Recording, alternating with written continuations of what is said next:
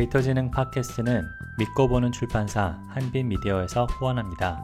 방송에 대한 의견이나 출연 요청 및 기타 궁금증은 저희 홈페이지 data-intelligence.io를 방문해 주시면 됩니다. 이제 본 방송 시작합니다.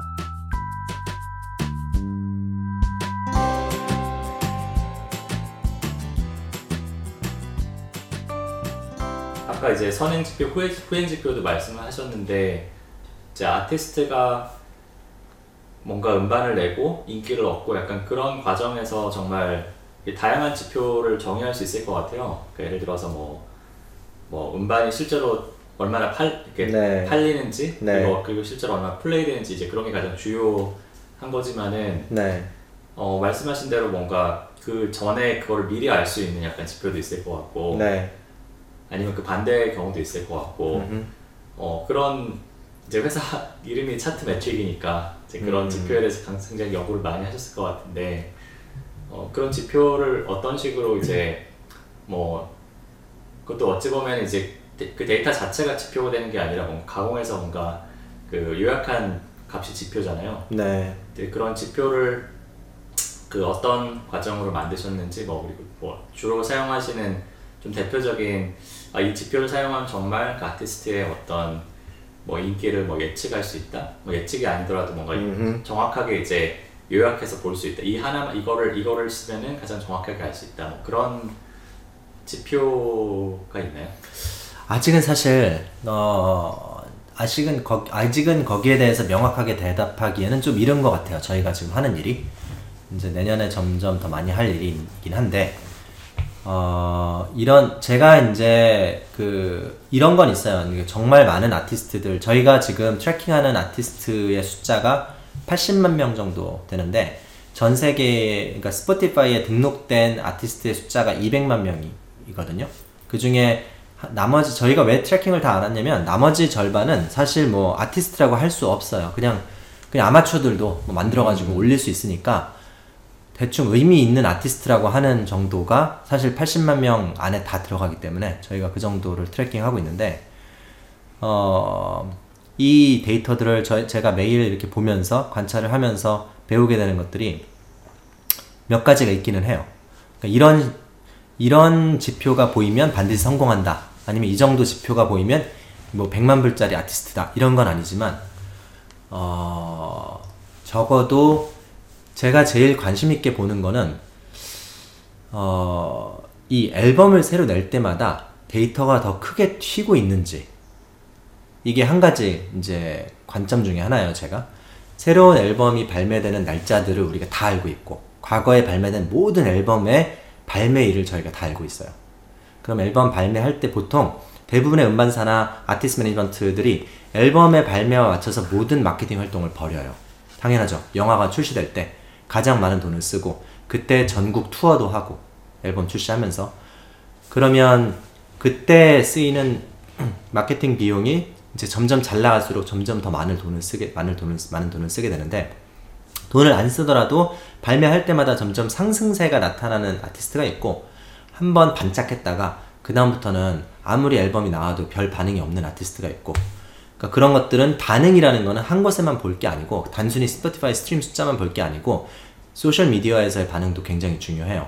사람들이 어, 이 아티스트가 소셜 미디어에서 posting하는 그 내용이 진정성이 있는지 아니면 가짜 이미지들이나 뭐 누가 포토샵으로 만든 애들 그런 그림만 인스타그램에다 올리고 있는지 아니면 신발 사진만 올리고 있는지 아니면 진정으로 자기 일상을 그냥 자기 자- 라면 모- 먹는 모습을 스냅챗으로 해서 보여주기도 하고 이렇게 팬들하고 지- 진짜 소통하는 거를 좋아하고 그걸 진정성 있게 잘 하는 아티스트인지에 따라서 소셜 미디어에서 일어나는 반응들이 굉장히 다르, 다르거든요. 그런 것들도 제가 이제 계속 봐요. 보다 보면 정말 잘 하고 있는 아티스트, 성장 가능성이 있는 아티스트들은 한 군데에서만이 아니라 종합적으로 앨범 release 될 때마다 굉장히 다양한 채널에서 좋은 신호들이 동시에 나타나요. 그리고 그 다음 앨범 release에서는 그 신호가 더 증폭돼요. 이런 모습이 보이면 저는 그 아티스트는 굉장히 오래 갈 수 있다고 생각해요. 그게 이제 진짜 아티스트인 거죠. 그리고 그렇게 해서 모은 팬들은 쉽게 달아나지 않아요. 이 아티스트가 설사 대- 밖에 나가서 말 실수를 한 번 한다 해도 왜냐면 5년 동안 지켜왔, 지켜, 지켜봤으니까. 신뢰라는 게 그런 거잖아요.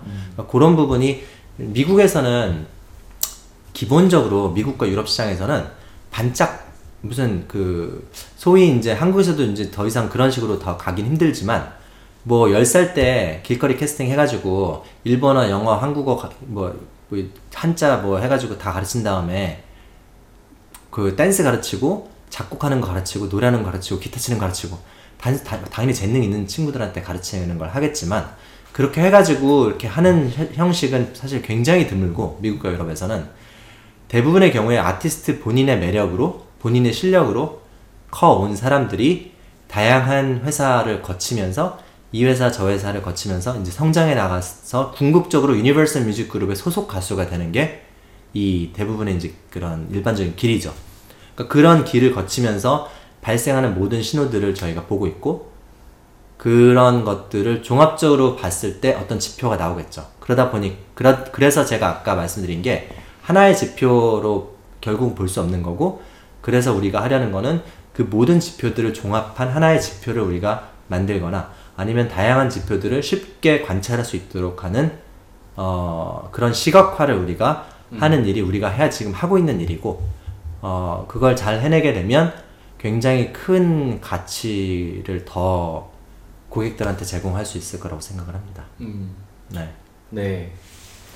그러니까 아티스트의 인기라는 게 하나의 지표를 평가하기는 굉장히 좀그 가차원적인 그런 현상이다. 그래서 이제 어 아까 말씀하신 어떤 예측 모델 같은 게 이제 그 여러 가지 개별 지표를 요약하는 어떤 그 이제 궁극의 지표 같은 거를 만드시겠다는 약간 그런 시도가 아닐까? 네, 그거를 도와주세요. 아, 예. 그거를 만들어주세요. 와서. 네, 그러면 되겠네. 네, 지금 뭐 이게- 듣고 계시는 분들이 네. 그거를 그 네. 단순히 무슨 네. 가중 평균, weighted average 해가지고 만든다고 되는 건 아니고요. 음, 단순히 이거를 또 무슨 neural network에다 집어넣어가지고 음. 수많은 뭐 10가지, 20가지를 아니면 neural network까지 아니더라도 뭐 다중 회귀 분석 해가지고 음. A, B, C, D, F, G 뭐 X1, X2, X3 해가지고 이걸 10개로 만든 다음에 음, 그 코에피션트 값을 찾아낸다고 해서 음, 음. 한 번에 뭐가 이게 완성되는 것도 아니고 음, 음. 다, 다 당연히 또 한 번 농사 짓듯이 예, 그, 뭐, 예, 다 해보고, 이것도 해보고, 뭐, 뭐, 다 해보고 나서 학습을 시켰을 때, 학습된 것 자체를 또 끝없이, 끝없이 새로운 거를 학습해서 개선을 해야 되잖아요? 그런데 무조건 또 알고리즘이 변해버리면, 또 이걸 사용하는 입장에서는 혼란스럽죠. 예전에 인덱스 1200이 최고 인기 있는 가수였는데 어느 날 갑자기 13,000이 더 인기 있는 그러니까 그게 이제 좋은 지표고 1,200은 아무것도 아니고 이런 식이 되면 또 안 되고 그러니까 뭐 고려할 점들이 많은 것 같아요. 그래서 음.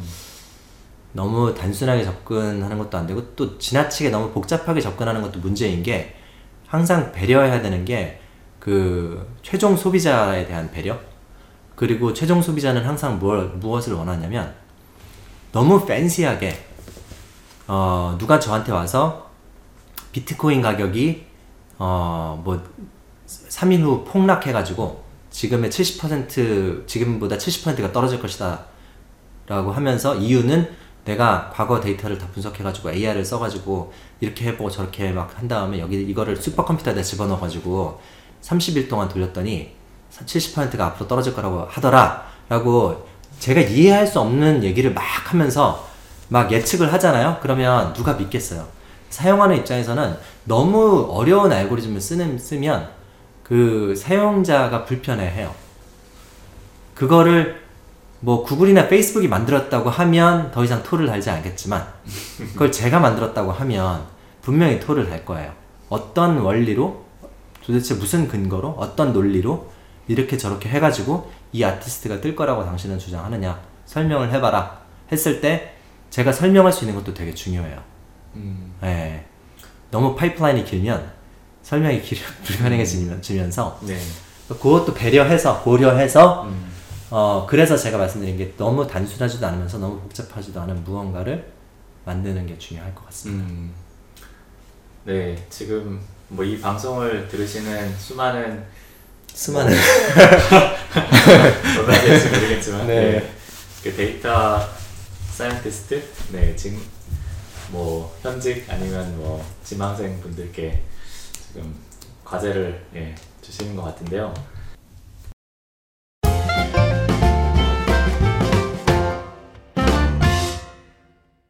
그러면 그러니까 제품을 실제로 만드는 일도 이제 하셨다고 제가 들었는데 네. 또 제가 알기로는 또 데이터를 어떤 전공으로 이렇게 공부를 하시거나 하신 건 아닌 걸로 알고 있는데 맞습니다. 네 그런 그 음. 약간 뭐 말하자면 이제 비전공자 이런 네. 입장에서 네. 데이터 그 회사의 어떤 product를 만드는 이제 그런 음. 과정을 경험을 하셨는데 그게 사실 많은 학습이 있으셨을 것 같아요. 네. 이제 그런 어떤 그런 거를 이제 배워서 이제 뭔가 하시는 음. 과정에 대해서 좀 말씀을 해주셔도 될 것 같고 네. 그다음에 이제 이제는 이제 개발자 분도 있으신 네. 걸로 알고 있는데 네, 네, 네. 이제 어떤 어떤 식으로 일을 나눠서 하시는지 음. 그 지금도 제가 개발 쪽에 많이 관여하고 있고요. 특히 데이터랑 관련된 부분, 아까 소위 농사 짓는다라고 표현했던 데이터를 계속 관찰하고 어, 문제가 없는지 살펴보고 문제가 있으면 그걸 스스로 고칠 수 있게 예, 직접 이제 cleaning 할 수 있게 뭐 script를 만들어서 돌리고 이런 것들은 계속 제가 관찰하고 보고 개선하고 있고요. 근데 이제 아까 얘기- 얘기했던 것 중에서 소위 비전공자 이거랑 지금 현재 하는 그 사업 모델과의 관계 이런 그러니까 그, 그 사이의 연결고리를 조금 더 설명드리면 제가 데이터로 뭘 한다는 거에 관심을 가지게 된 거는 아, 원래 저, 저, 제가 이제 공학 전공했고, 전자공학, 뭐, 컴퓨터 공학 이런 거 공부했으니까, 당연히 이제 데이터를 보고 가공하고 하는 일은 저한테 뭐 익숙한 일이었었고, 예전에 통계학도 재미있게 공부했었고, 근데 이걸 가지고 제가 무슨 사업을 한다든지, 이걸 제 업으로 삼는다 이런 생각까지는 안 했었어요. 그거는 이제 다른, 남들이 하는 일이고, 저는 그걸 잘 활용하면 된다. 그 정도 생각이었고, 어, 두 가지 계기가 있었는데 하나는 MBA를 제가 UCLA에서 하는 동안에 어, 프로젝트를 프로젝트를 하나 맡았는데 저희 그 클라이언트 회사가 어, SaaS 그 비즈니스, Software as a Service, SaaS 비즈니스를 하는 50명짜리 어, 마리나 델 레이라고 LA의 그 남쪽에 그 해안가에 위치한 그 회사 회사였었어요. 어, 그 회사 컨설팅을 우리가 해줬어요. 4명짜리 팀이 돼가지고. 컨설팅을 해줄 때 제가 맡았던 역할이 그 데이터 분석하는 걸 제가 그 팀 멤버 중에서 제가 그 분석을 맡았는데 그때 그 일이 너무 재밌었어요. 너무너무 재밌었어요. 그 데이터를, 데이터를 보고 데이터만 가지고 분석을 해서 insight를 끌어내는 그 과정이 너무 재밌었고 그 insight를 끌어낸 다음에 나중에 CEO하고 CFO 앞에서 발표를 했는데 제가 그 사람들이 이렇게 고개 끄덕, 고개를 끄덕끄덕 하면서 아 말이 되네. 우리가 그 의사결정에 저걸 반영하자 라는 그런 식으로 연결되는 걸 보면서 되게 쾌감이 있었고 어 되게 의미 진짜 정말 의미, 의미 있는 일을 내가 했구나. 그 회사가 50명짜리 회사가 100명짜리 회사로 성장하기 위해서 너무나 많은 고민을 하고 있던 상태였어요 그 당시에. 그 CEO하고 CFO 둘이서. 이제 공동 창업자인데. 그 나중에 제가 이제 검색해 보니까 훨씬 큰 회사가 돼 있더라고요. 그 이후로 되게 잘해가지고. 근데 저희 저희가 이제 컨설팅을 해줄 때 그 MBA 학생들 몇 명 모여가지고 컨설팅을 해줄, 해줄 때 당시에 저한테 뭐라고 그랬냐면 우리가 뭐 당신한테 정답을 얻으려고 하는 건 아니다. 이 비즈니스, 이 사업에 대해서 우리가 가장 잘 알고 있고 우리가 지금 5년, 6년 동안 했던 거고 그렇지만 어 약간 그 헬스장에서 그 gym에서 personal trainer를 고용해서 이제 옆에다 두고 하듯이 식단 관리 좀 잘 하세요. 옆에서 누가 해주고 어제는 뭐 20, 뭐 30kg짜리 들었으니까 오늘은 뭐, 뭐 60kg짜리 해봅시다. 뭐 이런 식으로 이제 옆에서 누가 이제 하는 그런 역할이 필요했다라고 저한테 설명했는데 제가 이렇게 나중에 데이터를 가공한 거를 보여주고 수식을 보여주면서 왜 이게 말이 되는지 왜 이런 식으로 해서 이런 결과가 나왔고 그 중에 어떤 고객분이 군이 당신의 회사들에게 더 큰 가치를 줄 것이다 라는 걸 우리가 했었고 그 다음에 가격 에 대한 comment를 했어요. 지금 현재 pricing 모델이 허점이 좀 있고 이런 식으로 개선했으면 좋겠다. 뭐 이런 제안을 몇 가지 했는데 다 하나하나가 다 데이터에 기반한 추천이었고 그래서 그게 하나의 계기였고 두 번째는 오라클이라는 회사에 다니 제가 5년 6년 동안 일하면서 보니까 오라클은 이제 데이터베이스 기술을 가지고 어, 세계에서 가장 어, 돈을 잘 버는 enterprise 소프트웨어 회사 가장 큰 이제 그 B2B 소프트웨어 회사가 된 회사인데 그 안에서 있으면서 관찰을 해보니까 이제 오라클이 데이터를 가공하는 일도 같이 하고 있고 그런 회사들을 여러 개 샀고 데이터베이스 자체를 또 팔기도 하고 데이터를 결국 오라클이 소유한 수많은 제품들은 다들 데이터하고 직접적으로 관련이 있어요. 그리고 그런 서비스들이 돈을 굉장히 많이 벌고 어 그리고 일단 벌기 시작하면 안정적으로 쭉 가요. 예. 그래서 그런 모델이 비즈니스 모델로서 되게 매력적이다라는 생각을 했었어요. 일단 사람들이 데이터라는 거는 보기 전에 또는 사용하기 전에는 이게 왜 필요한지 잘 몰라요. 근데 막상 쓰기 시작하면 이제 이게 없이는 못 사는 그런 요소가 돼요. 그러다 보니까 어, 일단 돈을 내기 시작하면 쉽게 끊기가 힘든 어- 그런 요소가 되는 거죠. 이걸 다른 데서 쉽게 얻을 수 있는 게 아닌 한은 계속 사용을 하게 되고 그래서 우리 고객들 중에서도 굉장히 초기부터 1년 반 전에 처음 가입해서 지금까지도 매일 한 번씩 사이트에 들어와서 쓰는 고객들을 제가 많이 봐요. 이 로그를 저희가 다 남기는데 정말 정말 옛날부터 보던 이메일 주소 또 보고 또 보고 예전에 공짜로 쓰다가 지금 돈 내고 쓰고 있고 처음에 버티고 버티고 하면서 돈 안 내고 6개월 버티다가 결국은 돈을 내기 시작하고 그렇게 해서 돈을 내기 시작하면 오랫동안 가요. 그런 것들이 어, 너무 재미가 있어서 이제 데이터를 가지고 무엇을 하는 게 저한테 이제 재미가 있고 잘 이제 할 수 있게 됐고 그런 것 같습니다. 네.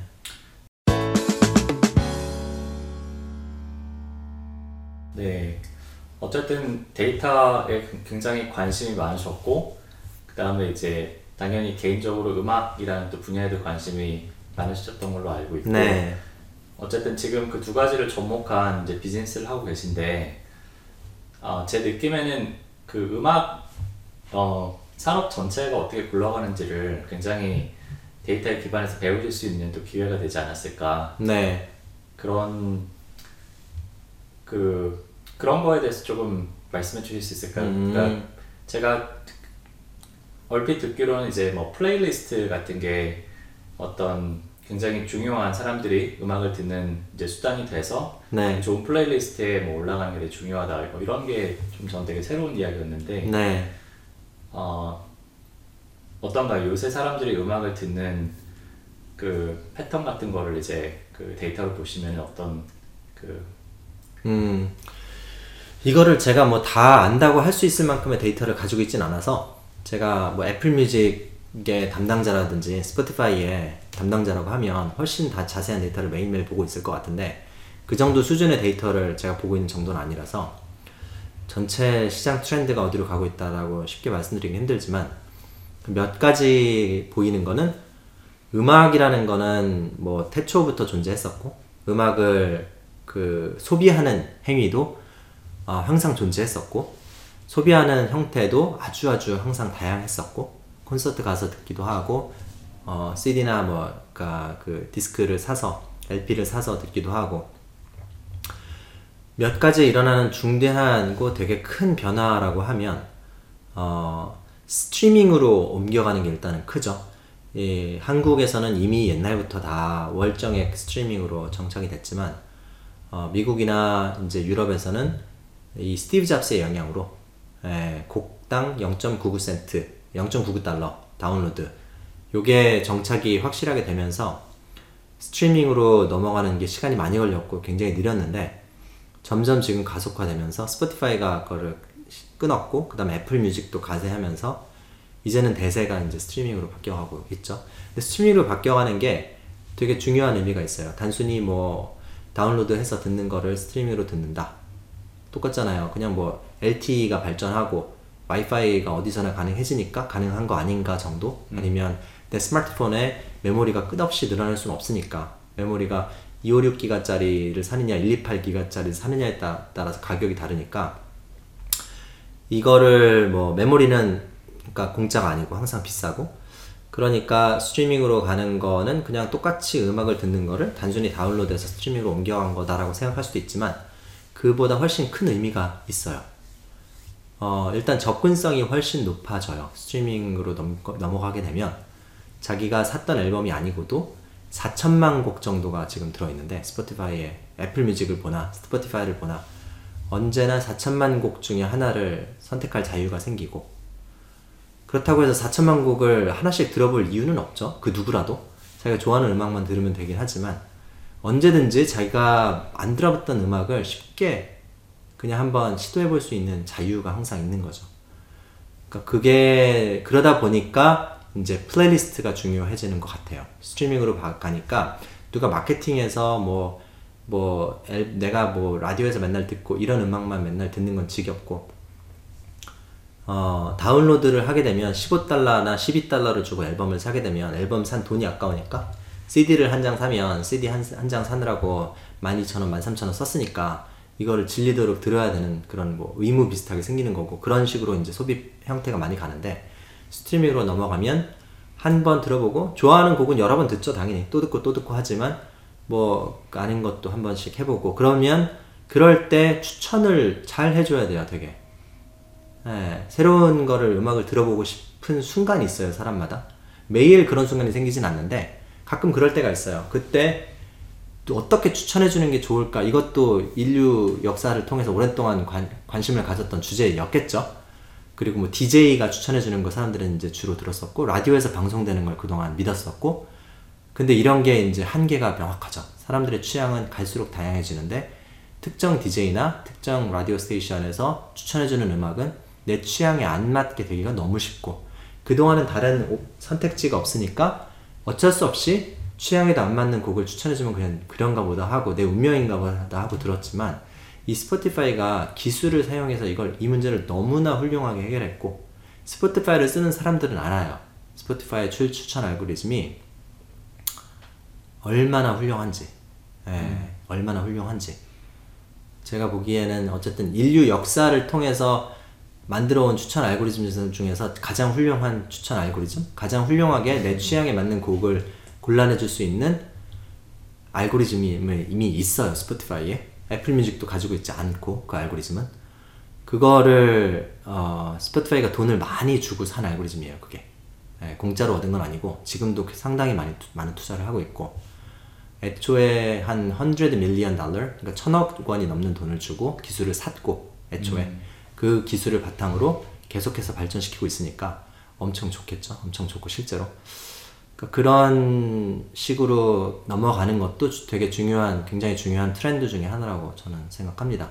그리고 또 하나의 중요한 트렌드는, 어, 아마존, 에코, 뭐 구글 홈, 이런 device들, 그래서 빠지지 않는 거, 음악이에요. 아마존 에코 왜 살까요? 음악 때문에 사요, 음악 때문에. 거기다가 날씨 물어보려고 그거 200달러짜리 그 스피커 사는 사람 없거든요. 뭐, Dot 같은 걸 사는 사람들도 셀, 자기 핸드폰에서 그냥 찾아보면 바로바로 바로 나오는 대답을 굳이 억지로 뭐, 뭐 물어보려고 어떤 문제에 대한 답을 얻으려고 코비 브라이언트 뭐, 뭐, 뭐가 어, 뭐서 어디, 어디서 태어났냐 뭐 아니면 뭐 이런 거 찾아보려고 그거 하는 사람 없고 음악과 굉장히 밀접하게 연관이 연관이 돼 있고 애플 와치를 쓰는 사람들도 음악하고 관련 관련돼 있고 음악을 소비할 수 있는 그 장치들이 어, 그 어느 때보다도 다양하고 도처에 깔려 있어요. 도처에. 음. 차에도 깔려 있고 차에 들어가면 블루투스 바로 연결되고 이러니까 음악을 소비하기가 너무 쉬운데 어, 이런 소비 형태를 뒷받침해 주려면 streaming subscription이 있어야 돼요. 음. 네, 그게 없이는 다운로드를 하는 방식으로는 자기가 다운로드한 음악을 계속 옮겨서 다운로드 한 다음에 케이블 연결해 가지고 일로 옮기고 절로 옮기고 한이 없어요 이거는. 네, 너무 불편해요. 그리고 그렇게 해서 한번 넣어놓고 나서도 추가로 거기다 음악을 넣는 과정 자체가 또 귀찮고 번거롭고 음, 음, 음. 그러니까 그냥 말만 하면 음악이 나오는 그런 시대에 우리는 살고 있는데 아마존 에코에다가 네, 지금 뭐 디너 타임에 듣기 좋은 음악 틀어줘 하면 그냥 음악이 나오는 그런 시대에 살고 있는데 그러려니까 playlist의 역할이 중요하고 streaming subscription이 꼭 필요한 거죠 그래서 음. 그런 식으로 이제 점점 바, 이미 많이 바뀌었고 이미 이렇게 바뀌었기 때문에 이게 되돌아갈 가능성은 없어요. 앞으로 점점 더 그 방향으로 갈 겁니다. 네. 음. 네, 저만 해도 어, 최근에 에코 스피커를 사고 나니까 그냥 자연스럽게 그 아마존 뮤직을 처음에 이제 시작을 했는데 또 하다 보니까 이제 그 만족스럽지가 않아서 최근에 Spotify를 다시 저도 이제 시작을 했는데 네 그냥 그게 이제 너무 자연스러워서 네 돌아갈 수 없다는 말은 저도 공감이 가고요. 근데 네. 이제 playlist가 그러면은 그 playlist는 정해진 거고 네. Spotify의 추천 알고리즘은 개인화된 걸로 알고 있는데 네.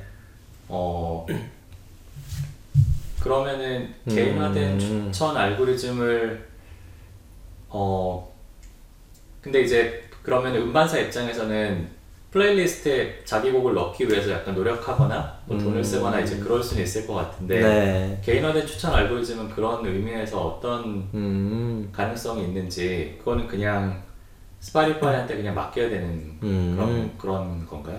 이게 그 이건 좀 더 내부적인 스포티파이 내부 알고리즘에 대한 얘기인데 그것도 제가 뭐 다 알고 있진 않지만 내부 구조가 어떻게 돼 있는지 근데 기본적으로 이런 게 있어요 같이 상호작용이 있어요 그러니까 개인화된 추천 알고리즘 스포티파이 일단 먼저 설명을 하면 스- playlist라는 거는 DJ가 선곡하는 건 아니고 사람이 이걸 일일이 만드는 건 아니고 스포티파이가 지금 소유하고 돌리고 있는 playlist가 5천 playlist가 5천 개 정도 되는데 5천 개가 넘는 playlist를 일일이 사람이 매일 거기다 곡을 넣고 빼고 넣고 빼고 빼고 할 수는 없겠죠. 사람이 어느 정도 큐레이션 팀이 있어서 그 팀이 일을 하고 있긴 하지만 상당히 많이 자동화가 돼 있고 그 어떤 곡이 거기에 들어갈지 빠질지 이 모든 것들이 스포티파이 내부 알고리즘으로 정해져요.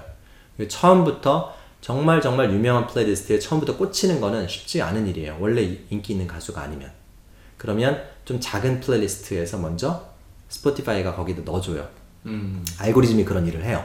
넣어주고 그 안에서 reaction을 보죠. 그 리액션 중에 하나가 지표 뭐 다양하게 당, 당연히 알 수 있는 지표죠. 사람들이 음악을 듣다가 끝까지 듣는지 거기에 음악을 하나 넣어줬더니 그리고 사람들이 save라는 그, 그 액션을 취하는지 이 음악을 좋아하는 사람들은 나중에 듣기 위해서 북마크를 하거든요. 그게 스포티파이가 너무나 중요하게 생각하는 metric이고 그런 metric이 아주 좋게 나타나는 거는 빤히 보여요. 그냥 뭐 곡에 한, 곡 한번 넣어놓고 나면 그 metric이 좋으면 더 큰 playlist에 넣어줘요. 그리고 그 metric이 또 좋으면 점점 점점 큰 playlist에 넣어줘가지고 나중엔 Today's Top Hits라고 전 세계 넘버원 playlist에다가 이걸 곡을 넣어줘, 넣어주고 나면 이제 이건 초대형 가수로 성장해요. 거기에 노래가 들어가면. 그러니까 이런 약간 진화의 과정을 거치게 돼 있고 이런 알고리즘이 하나 돌고 있고 일단은 아까 말씀드렸 말씀하셨던 것처럼 개인화라는 알고리즘이 또 따로 돌고 있는데 이거는 이런 비슷한 음악을 들었던 사람이 어, 또 이런 음악을 좋아할 것이다 라고 추천을 해줄 때는 이 비슷한 추천을 해줄 만한 음악이 또 사- 사실 몇백만 개의 후보가 있는데 그 중에 무엇을 추천해 줄 것인가? 이것도 당연히 metric이 좋은 음악을 추천해 줘야지 스포티파이도 뭐 좋겠죠. 그래야지 사람들이 어 추천 잘해줬네. 들어보니까 쏙쏙 귀에 꽂히는 좋은 음악이네 하면서 스포티파이 subscription을 안 끊을 거고 또는 subscription을 더 하- 하라고 친구들한테 추천을 할 거고 스포티파이의 인센티브는 철저하게 그렇게 구조가 되어 있기 때문에 사람들이 좋아하는 음악을 끊임없이 던져주는 게 너무나 중요한 스포티파이 의무고 그게 이제 빙글빙글빙글 돌아가고 있죠 지금 그러다 보니까 음반사 입장에서는 좋은 playlist에 곡이 들어가는 게 너무 중요한데 그거는 음반사가 넣어달라고 해가지고 그냥 쉽게 넣어줄 수 있는 건 아니고 좋은 아까 말씀드렸던 Today's Top Hits라는 playlist는 무려 1800명, 1800만 명의 팔로워를 가지고 있어요. 18 million followers를 가지고 있는데 여기에 노래를 그냥 뭐 해달라고 해서 아니면 돈을 준다고 해서 꽂아주는 건 결코 아니고 어, 그런 숫자들이 좋아야 돼요. 그러니까 음반사들은 그런 노력을 분명히 하고 있습니다. 근데 Spotify의 Today's Top Hits에 한 번에 들어가게 하는 노력까지는 아니고 작은 playlist에 일단 들어갈 수 있도록 하는 노력을 하고 거기 일단 들어갔을 때 거기서 좋은 성과가 나타나도록 열심히 이 프로모션도 하고 이 playlist에 들어갔으니까 들어봐라 라든지 아니면 그걸 또 알리고 소셜미디어에서 알리고 그다음 콘서트 하고 이런 활동을 계속하면서 그 노래를 사람들이 더 많이 듣게 음. 하는 역할을 하면 Spotify 내부 시스템에서 매출이 점점 좋게 나타날 거고 그러면 자동으로 또 반영이 되고 이게 어, 굉장히 저는 긍정적이라고 생각해요. 예전에 비해서. 음. 예전에 한 100년 전, 뭐 50년 전, 뭐 심지어 한 20년 전에 음. 노래가 나오고 사람들에게 알려지는 과정을 살펴보면 굉장히 그 뭐 BMG, BMI, 워너뮤직, 소니뮤직 같은 큰 회사의 담당자 한 명의 그 판단에 많은 것들이 운명이 갈려요. 뭐 훌륭한 가수이냐 안 훌륭한 가수냐는 두 번째 문제고 그런 의사결정권자들이 좋게 생각해서 크게 밀어주면 그냥 뜨는 거고 안 밀어주면 그냥 묻혀버리는 거고. 수많은 가수들은 이거 되게 불공정한 게임이다 이 시장은. 이런 생각을 자꾸 하게 되고 재능, 재능 있는 가수들이 묻혀버리고 별로 재능 없는 가수들이 뜨고 이런 일들이 흔하게 발생했는데 지금이라고 해서 그 일이 없는 건 아니지만 어, 상당히 민주화가 됐죠. Spotify 알고리즘을 통해서. 음. 문제는 또 이 권력을 또 Spotify가 절대 권력을 쥐고 있다는 것에 대해서 불만을 가진 사람들이 또 많이 나타나고 있어요. 음. 다행인 거는 Spotify가 시장의 1인자긴 하지만 시장 점유율이 뭐 80% 90% 하는 건 아니기 때문에 점유율은 50% 남짓이고 Apple Music이 나머지 어, 한 30%를 가져가고 Amazon이 또 한 10몇 퍼센트를 가져가고 이런 식으로 이제 나눠서 권력을 가지고 있기 때문에 뭐 그렇게 나쁜 상황은 아니에요. 네. 음. 네. 그러니까 말하자면은 그 예전에 뭐 빌보드 차트 이제 네. 그런 그 차트들이 갖고 있던 권력을 어 Spotify 그 playlist가 갖고 있고 맞습니다. 근데 이제 차이가 예전에는 그런 차트가 뭐 한두 개 정말 독점적이었는데 네. 이제는 여러 이제 계층이 있어서 좀덜 그 알려진 차트에서 일단 잘 되면은 더 알려진 차트로 넘어갈 수도 있고 네. 조금 더 그런 그 생태계가 조금 더 그 풍요 풍부해졌다고 할 수도 있겠네요. 네, 맞습니다. 네. 네. 빌, 그리고 말씀하셨던 그 빌보드 차트라는 거는 뭐 소위 조작이 가능한 음, 예, 일- 일종의 조작. 그게 뭐 쉽게 할 수 있는 건 아니지만 조작이라는 게 뭐 담당자를 뭐 꼬신다 이런 얘기는 아니고 차트의 순위에 올라가기 위해서 대충 그쪽에서 차트를 집계하는 방식 알고리즘이 훤하게 보이기 때문에 어, 초기 일주일에 모든 뭐 마케팅 활동을 벌여가지고 세일즈를 올린다든지 일- 그리고 한번 차트에 들어가면 잘 안 빠져요. 그러니까 이게 이제 모든 차트가 가진 문제점입니다. 예, Google Play 차트, 애플 뭐 Store 차트도 다 마찬가지인데 들어가면 안 빠지고 들어가기 위해 들어가기 힘들고 들어가기 위해서는 일종의 조작을 해야 하고 이런 것들이 다 돈으로 이루어지는 일이고 그런 것들이 Spotify에서 아예 없다고는 할 수 없지만 이제 훨씬 뭐 다양하죠 민주적이고 네. 음, 네, 네. 아무튼 뭐 네. 그 music 비즈니스에 대해서 굉장히 많은 또 말씀해 주셨는데요. 어, 네, 이제 좀 마무리하는 관점에서 그 이렇게 데이터와 그 music을 접목한 비즈니스를 하고 계신데 이제 어, 앞으로의 뭐 계획이나 이제 뭐, 뭐 이런 건 꼭 이루고 싶다 좀 그런 게 있으신가요? 뭐 일단 제가 하- 만든 제품이 음악 industry에서는 어 그냥 안 쓰면 안 되는 당연히 있어야 되는 그런 기본적인 tool이 되는 걸 보고 싶고요. 어 한번 이걸 해보고 나니까 음악이라는 업계에서 음악이라는 데이터를 가지고 이걸 해보고 나니까 뭐 다른 데이터를 가지고 비슷하게 또 해보는 것도 재밌겠다 해볼 수 있겠다 이런 자신감도 생기고 어, 뭐, 그래서 그런 다른 분야에서 이것과 비슷하게 되게 다양한 데이터를 우리가 모을 수 있고, 가공했을 때 사람들에게 가치를 주는, 어, 분야가 있다고 하면, 그런 분야에 끝없이 도전을 해서, 어, 더, 그, 뭐, 더 재미난 일들을 해보고 싶습니다. 이게, 어, 대충의 앞으로의 계획입니다. 음, 네. 네. 감사합니다. 네.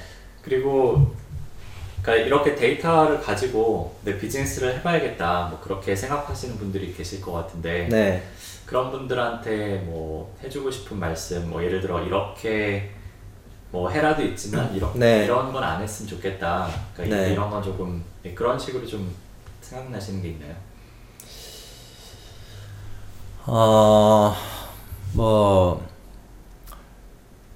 그, 데이터 가지고 뭔가 사업을 한다는 거는, 음, 기회는 앞으로도 점점 더 많이 있을 거라고 생각을 하고요. 그동안도 굉장히 많이 있었기 때문에 전혀 뭐 새로운 일도 아니고, 어, 접근을 할 때, 어, 그런 거를 좀 처음에 잘 보면 좋을 것 같아요. 처음에 아까 말, 질문하셨던 거 있잖아요. 진영님이 질문하셨던 몇 가지 핵심 요소들. 이 데이터가 얼마짜리 의사결정에 쓰이느냐. 그, 그리고 이 데이터를 모으기가 얼마나 쉽냐, 어렵냐.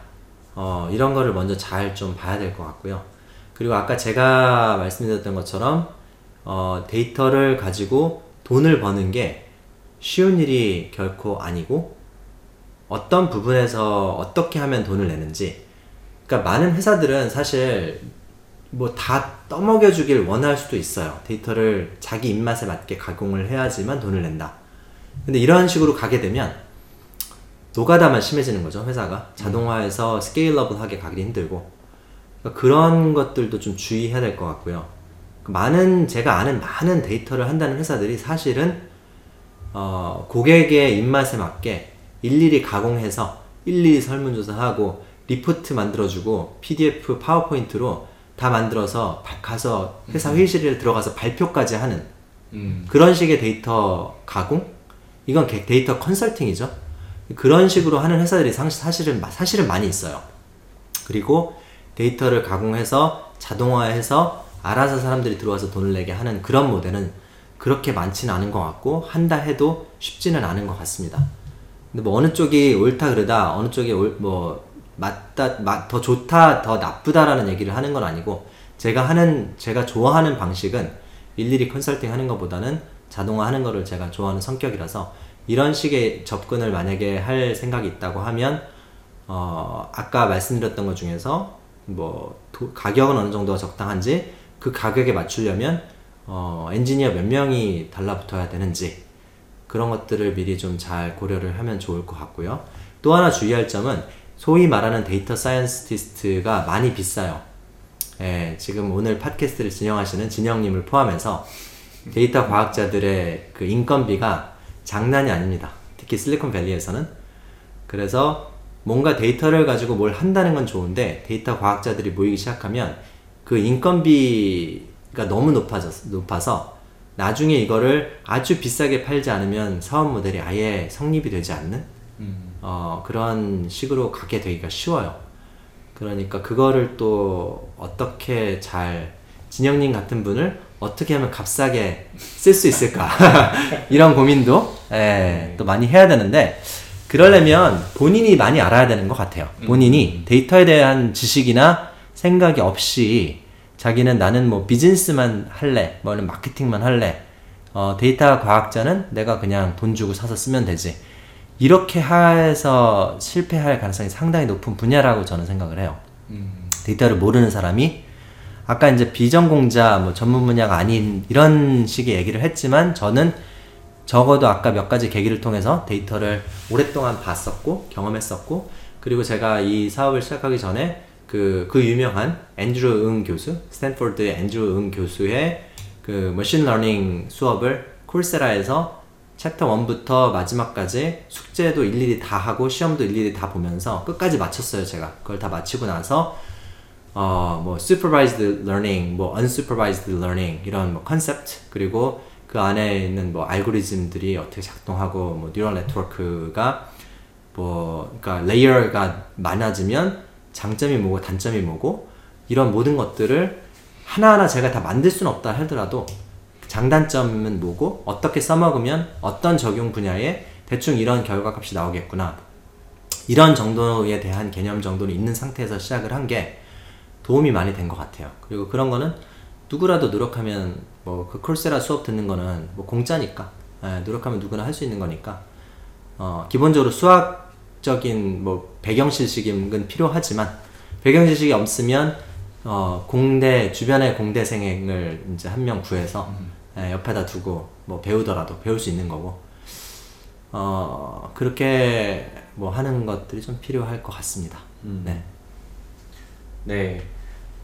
그러니까 그 직접 네. 해보는 어떤 어, 경험과 그리고 네. 직접 그러니까 필요한 경우에 직접 할 수 있는 어떤 능력이 그러니까 뭐 대단한 게 아니더라도 되게 중요하다는 거는 저도 네 공감을 합니다. 네.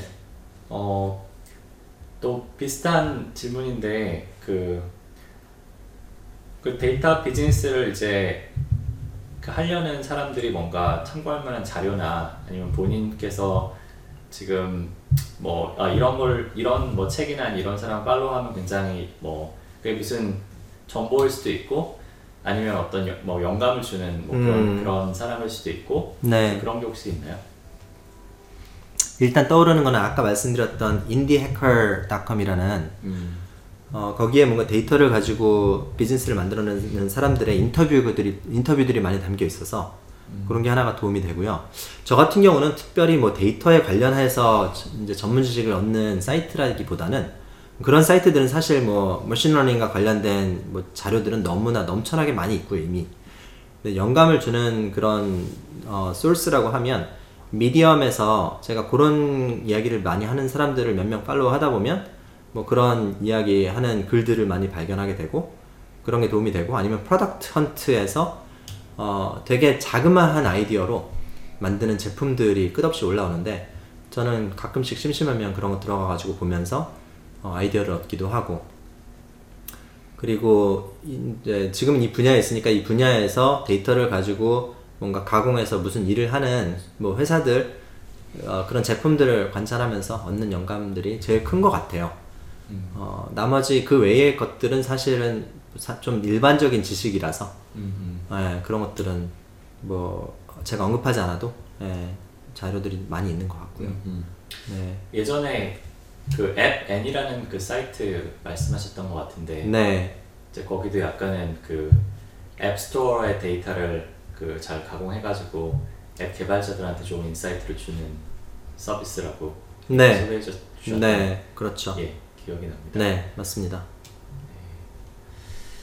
네, 뭐 어쨌든 예, 오늘 어, 오랜 시간 동안 어, 데이터 그리고 이제 데이터를 비즈니스화하는 여- 여러 가지 과정에 대해서 예, 말씀을 해주셨는데요.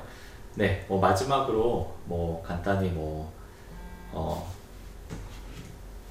오늘 방송에 대한 소감 어, 그리고 어, 청취자들한테 하고 싶은 이야기 예, 간단히 좀 말씀해 주시면 좋겠습니다. 아, 네. 팟캐스트 저 뭐 맨날 듣기만 하고 제가 뭐 이렇게 팟캐스트 녹음에 참여하게 된 건 처음인데 어, 좀 춥네요.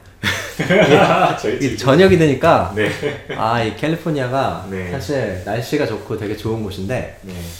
이 Bay Area, Bay Area라는 곳이 뭐 위도가 높아가지고 저녁에 사실 겨울 지금 겨울 한겨울이죠. 예, 12월 27일 저녁이 되면 좀 쌀쌀합니다. 예, 한국처럼 무슨 콘크리트로 지은 건물도 아니고. 예, 제가- 그게 첫 번째 소감이고. 제가 네. 그 낮이라 가 지고 난방을 꺼놨었는데 네. 예, 예 이제 켜야겠습니다. 네. 그리고 뭐 이걸 들으시는 분들이 아 누구일지 그리고 뭐 지금 이게 나가는 순간에만 사람들이 듣는 게 아니고 팟캐스트라는 거는 뭐 1년 후에 이 방송을 듣는 사람이 있을 수도 있고 에, 그렇게 됐지만 되겠지만 어쨌거나 어 뭐 데이터를 가지고 어, 어떻게 비즈니스를 사업이라는 걸 만들 수 있느냐 이거에 대해서 관심 궁금증이 많았던 분들 제 2년 전에 제가 이런 부분에 대해서 궁금함이 참 많았는데 어, 지금 알고 있는 걸 그때도 알았더라면 이런 생각이 분명히 많이 들죠. 그러니까 그런 쪽에 관심 있는 분들한테 도움이 되었으면 하고요. 어, 그리고 또 한 가지는 이런 식의 제가 만든 이 사업 모델이라는 게 어, 한국에서 만들기 조금 어려울 수도 있다는 생각을 해요. 제가 한국 가서 강연도 해보고 이런 내용으로 사람들하고 이 대화를 나눠보면 어, 쉽지 쉬워 보이지가 않더라고요. 그런 관심을 가지고 하는 사람들이 있긴 하지만 저도 사실은 처음에는 한국을 대상으로 이런 걸 할까라는 생각도 없지 않- 않았지만 어, 이런 걸로 사업을 하고 이런 거에 돈을 지불하는 거는 미국이나 유럽 쪽에서 훨씬 오랫동안 해왔던 일이고 많이 발전했기 때문에 어, 제가 사업 초기에 이제 미국하고 유럽에 집중하는 걸로 이제 결정을 내리고 쭉 해왔, 해왔던 것들이 어, 맞는 판단이었다고 생각이 듭니다. 물론 이제 모든 사업이 미국 유럽 대상으로 하는 할 수 있는 것도 아니고 어, 기본적으로 미국 유럽 대상으로 사업을 한다는 거는 어 뭐 이제 창업자가 그거를 편안하게 할 수 있어야 되고 당연히 영어도 잘해야 되고 이런 것들이 전제 조건이 다 필요하지만 어, 뭐 그런 거를 또 유념해서 이제 들어주셨으면 하고요. 예, 어떤 시장을 대상으로 하느냐에 따라서 이게 사업이 될 수도 있고 안 될 수도 있으니까. 어, 그렇지만 어쨌든 전 세계 시장을 대상으로 어, 데이터를 가가지고 어떤 서비스를 만들고 싶다 이런 생각이 있는 분이라면 도움이 되길 바라고 나중에라도 혹시 뭐 추가 질문 있으면 저한테 연락해 주시면 제가 시간이 되는 한 어, 답변을 해드리겠습니다. 감사합니다. 네, 뭐 오늘 그 오랜 시간 동안 네, 여러 가지 좋은 말씀 해주셨는데요. 네, 그 성모님 말씀대로 어, 우리나라에서 뭐 당장 이런 사업 기회가 얼마나 있을지는 모르겠지만 오늘 이 방송을 들으시는 분들께서 아, 이 데이터를 잘 가공해 놓는 것만으로도 많은 value add 할 수 있고 그 실제로 돈을 주고 살 만한 이제 그런 서비스가 될 수 있고 어 그리고 이제 아까 뭐 우리나라 서비스들은 다 API 제공 안 해서 crawling 해야 된다 이런 말씀도 하셨는데 그런 식으로 좀 이런 다양한 서비스가 가능할 수 있도록 조금 그런 자동화된 API 같은 것도 조금 더 많이 나왔으면 하는 바람이고요. 네, 어쨌든 오늘 방송은 여기까지 마치겠고요. 네, 조선님 다시 한번 감사드립니다. 네, 알겠습니다. 감사합니다. 네. 네.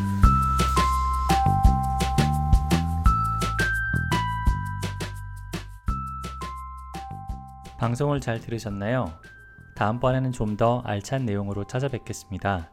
댓글이나 별점을 남겨주시면 방송을 만드는 데 큰 힘이 됩니다. 감사합니다.